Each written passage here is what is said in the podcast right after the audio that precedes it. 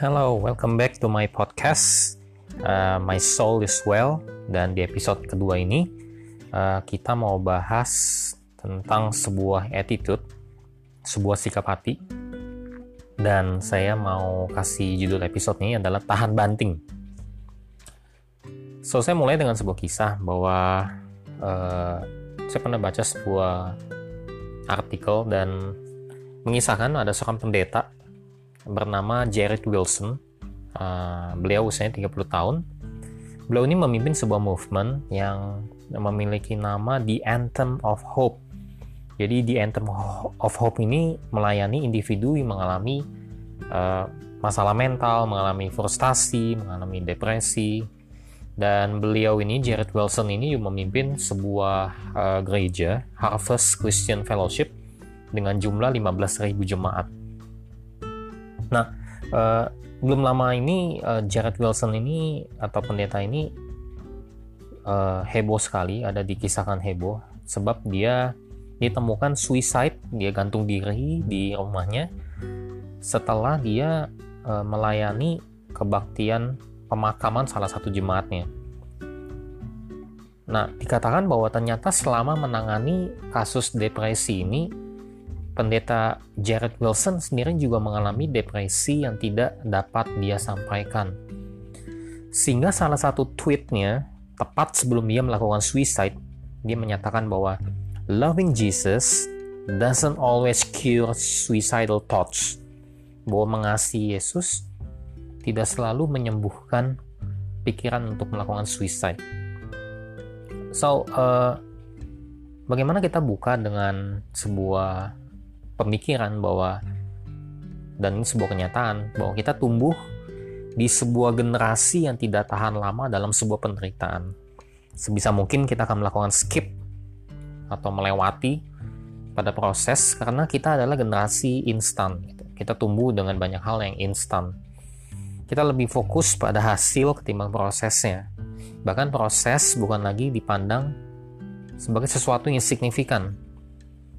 Kita melihat bahwa jika bisa di skip, kenapa mesti kita lalui?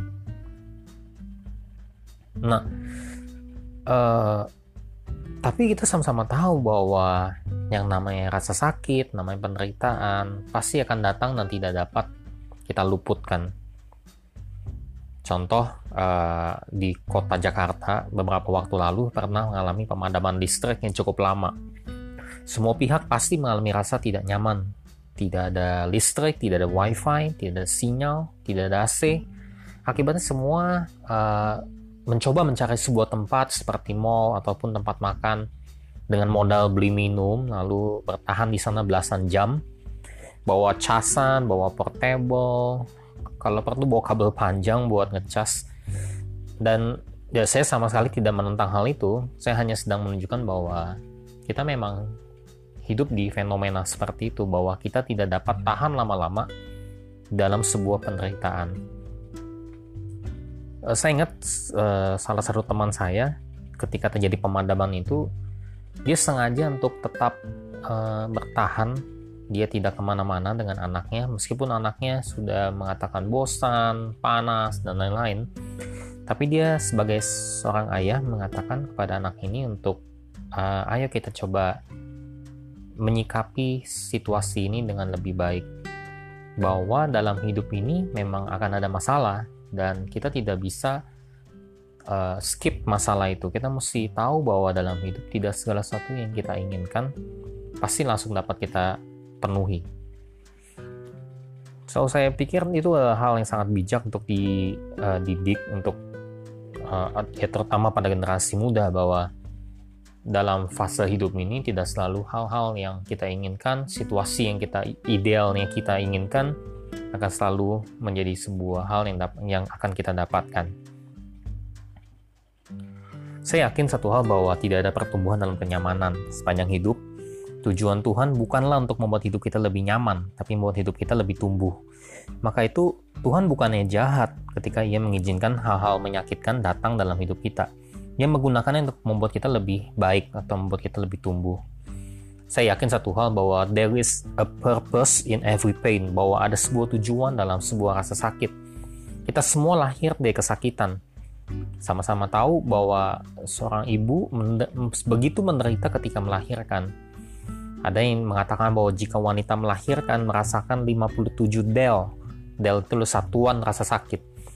Sedangkan tubuh manusia hanya bisa tahan 45 del. Bahkan 57 del itu dikatakan equal atau sama dengan rasa sakit ketika 20 tulang patah bersamaan.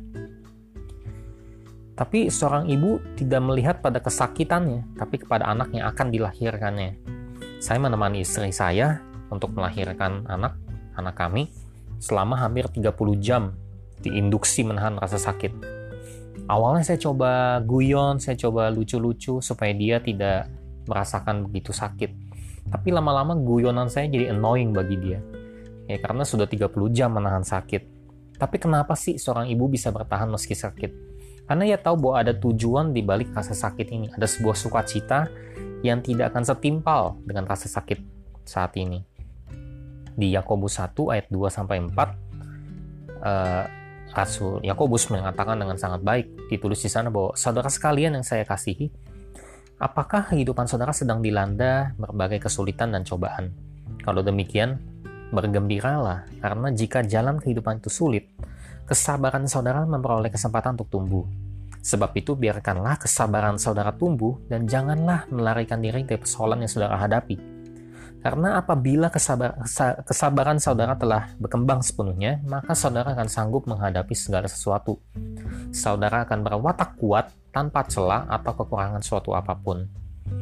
Nah, kadang-kadang kita bisa jealous dengan kesuksesan orang lain karena besar kemungkinan sebetulnya ia melewati sebuah proses yang kita tidak ingin lewati.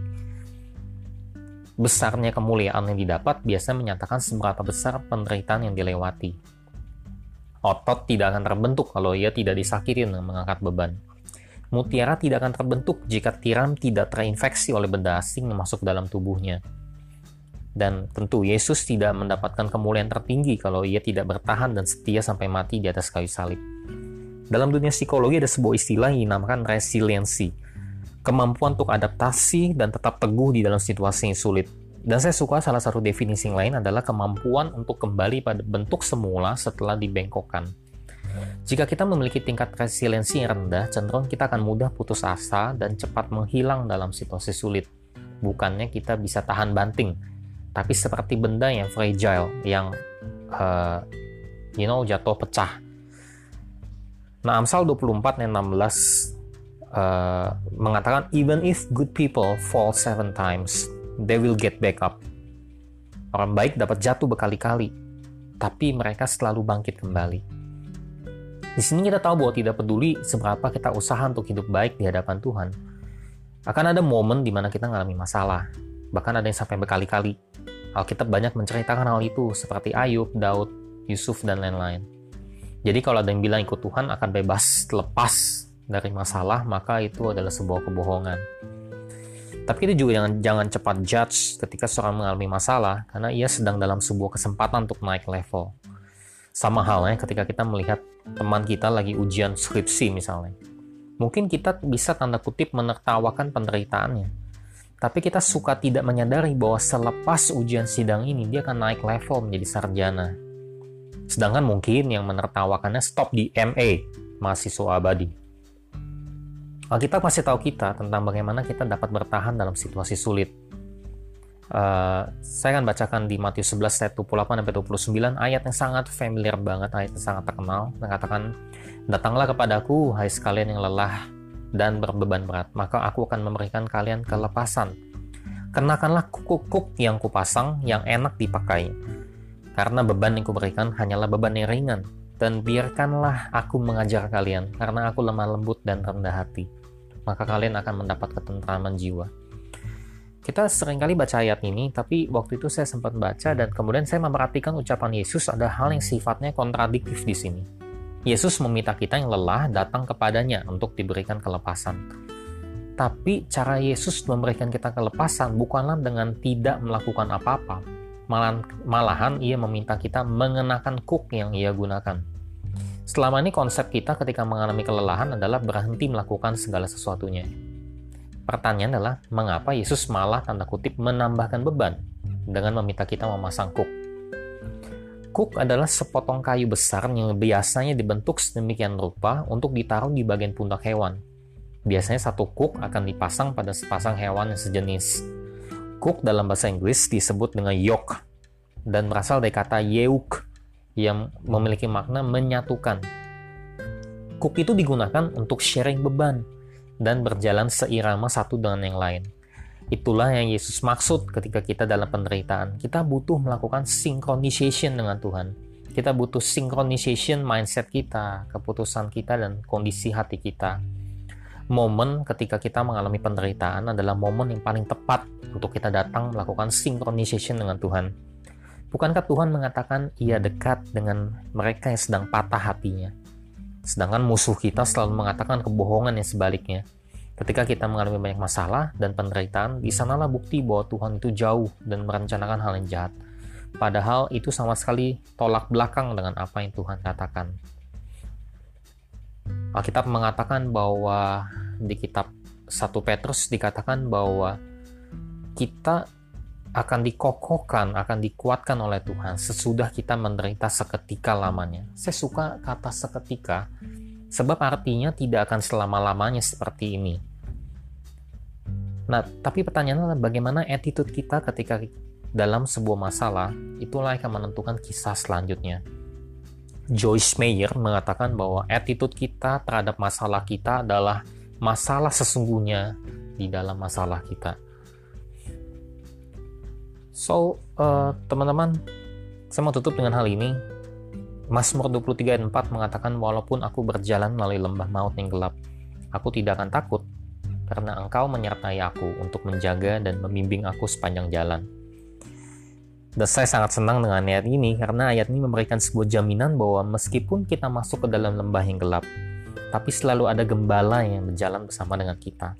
Nah, lembah gelap pasti datang. Wujudnya bisa seperti penyakit atau pandemi saat ini, ketakutan akan masa depan, ketakutan tidak ada, tidak ada pasangan, ketakutan finansial kita. Apa pun itu, you can name it. Tapi ada satu hal yang pasti bahwa for the God on the mountain is still God in the valley. So, lembah gelap seperti apa yang teman-teman saat ini sedang alami, yakinlah satu hal bahwa selalu ada gembala, selalu ada Tuhan yang menyertai hidup kita. Sehingga di mana pun kita ada, kita bisa dengan tenang mengatakan bahwa jiwaku baik-baik saja. God bless you.